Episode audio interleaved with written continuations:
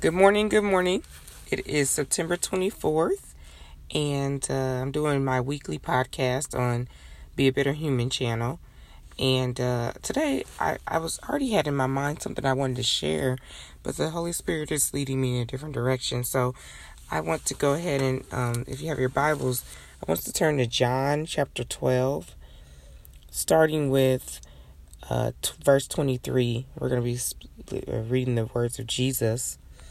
And it says, And Jesus answered them, saying, The hour is come that the Son of Man shall be glorified. Verily, verily, I say unto you, except a corn of wheat fall into the ground and die, it abideth alone. But if it die, it bringeth forth much fruit. He that loveth his life shall lose it, and he that hateth his life in this world shall keep it unto the eternal. If any man serve me, let him follow me, and where I am, there shall also my servant be. If any man serve me, him will my Father honor. Now is my soul troubled, and what so and what shall I say? Father, save me from this hour. But for this cause came I into into this hour. Father, glorify your name. Then came there a voice from heaven, saying, I have both glorified it and will glorify it again. The people therefore that stood by and heard it said that it thundered. Others said, An angel spake, spake to the him. Jesus answered and said, This voice came not because of me, but for your sake. Now is the judgment of the of this world. Now shall the prince of this world be cast out. And I, if I be lifted up from the earth, will draw all men unto me. Amen. And what I just read was what I just read was John chapter 12, starting at verse 23, and I stopped at verse 32. And um, it's amazing to me um, all the nuggets in this just this passage of scripture. Um, a lot of people use that scripture, you know, if I be lifted up out, uh, from the earth, I will draw all men unto me.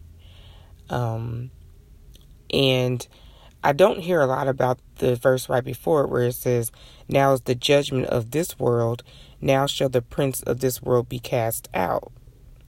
So, all that is important because before people can really accept Jesus, the enemy has to, the stronghold of the enemy has to be cast out in their heart.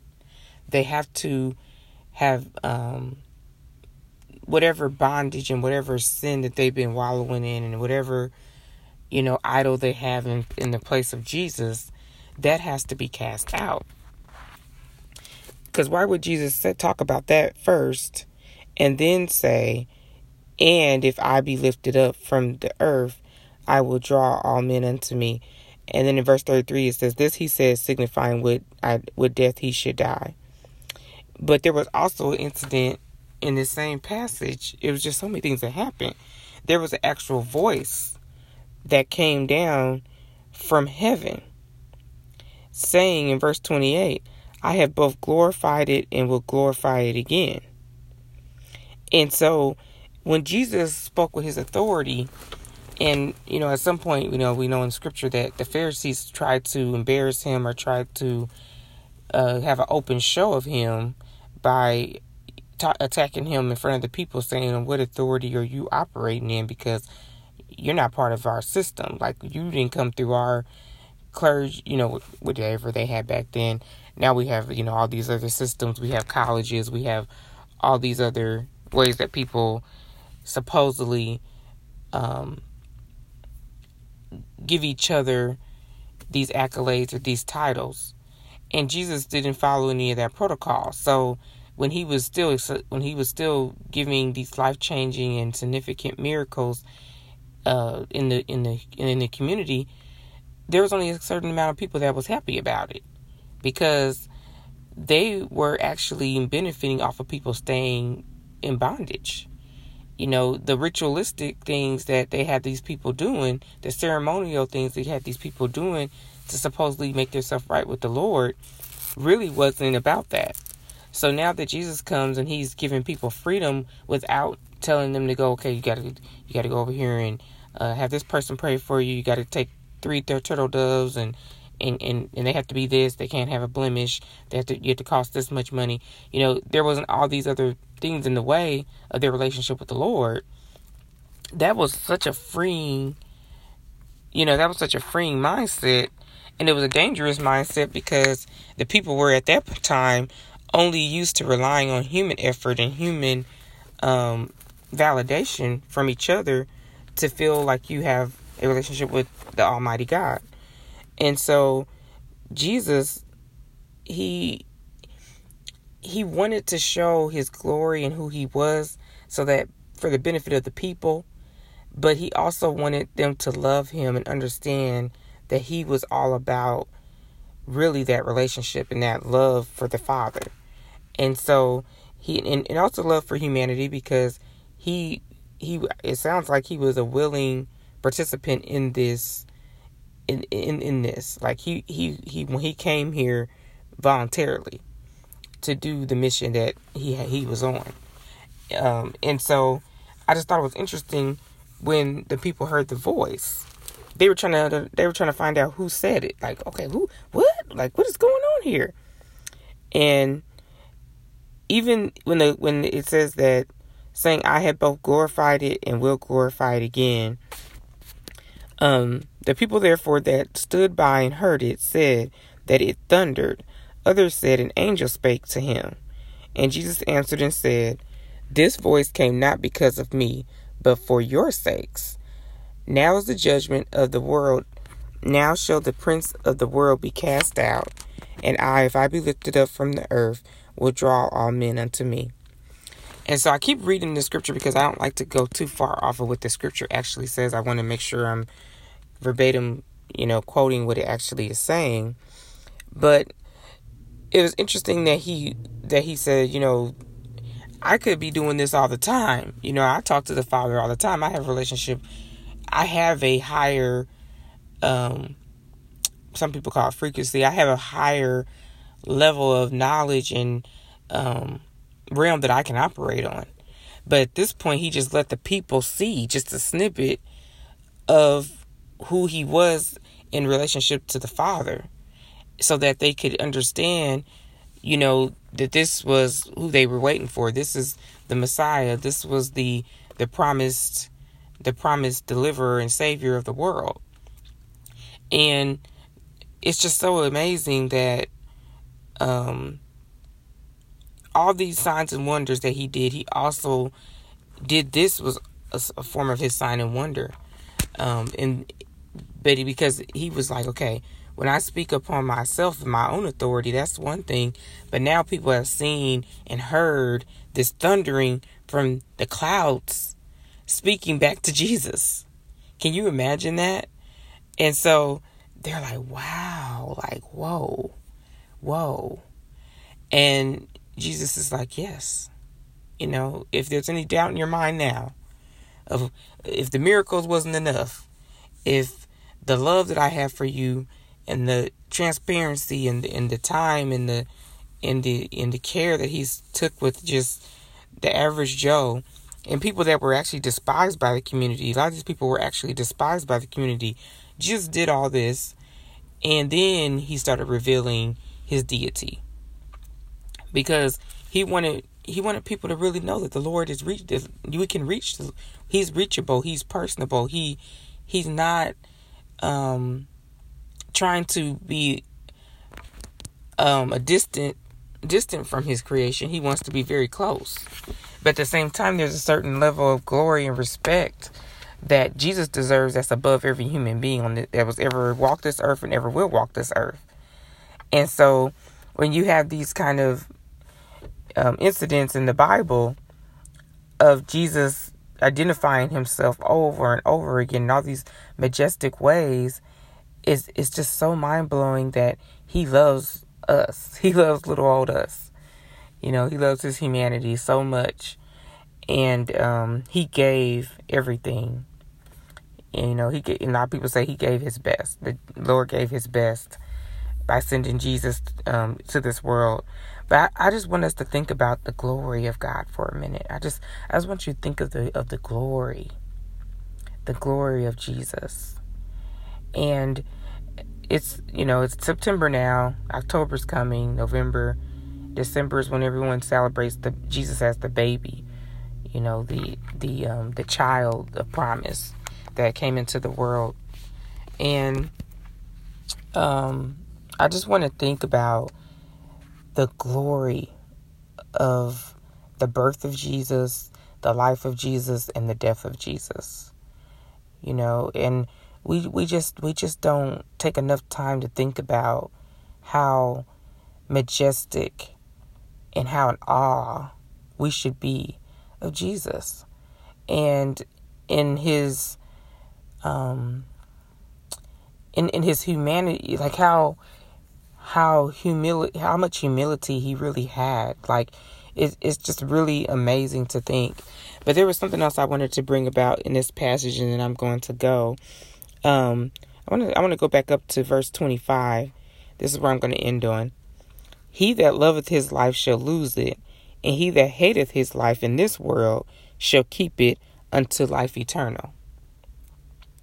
If any man serve me, let him follow me, and where I am, where there shall also be also my servant be. If any man serve me, him will my father honor. Now, I thought that was so amazing um,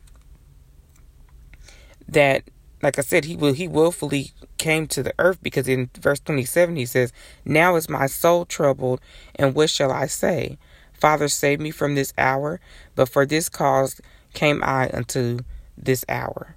So that lets you know that he knew aforetime, he knew the future. He knew even before he went to the cross that that's why he came to the world was to do was to go to the cross. But he had to um, say things in certain ways because people were not mentally ready for that type of a king, for that type of a savior. They thought that he came to take over the current kingdom of the world that was set up like David. They wanted him to be like another David. And so they wanted him to come and set, uh, you know, set Pilate down, set all those, all the Roman people in their place, and then take their place and he be in charge. And that's what they really wanted was that type of earthly king. But he was letting them know you know he, he kind of was giving them so many hints that hey that's not how this is going to happen. But you guys are still going to be mine and belong to me. But you have to stop thinking about your your physical you're just your here and now your physical survival right now that's why he had to start off by saying if you um, love your life, just you know, you you think I'm about to preserve just this this physical life of yours, and you and they didn't see the bigger picture that he wanted to give them eternal life with him. You know, in the New Jerusalem, he wanted he had something even better than this temporal existence that the people thought he came to set up. And so he so he first talks about that. He talks about um if you love your life, you're going to lose it.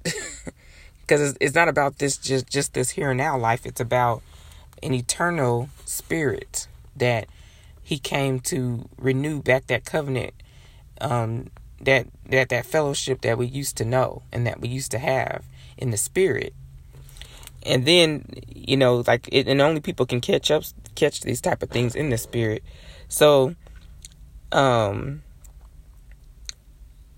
I just think I just think it's just it's just something that everyone needs to read and also let the Holy Spirit speak to you and see what you get out of it. That's that's another thing I always encourage when I do these um, short podcasts is that I just want to encourage you to study, like encourage encourage you and hopefully you're already studying and the Lord is working with you on different concepts and different things in the word because I'm telling you there's just not enough time for me to you know, really get everything out of this passage, but I got everything that I believe I needed to say at this point.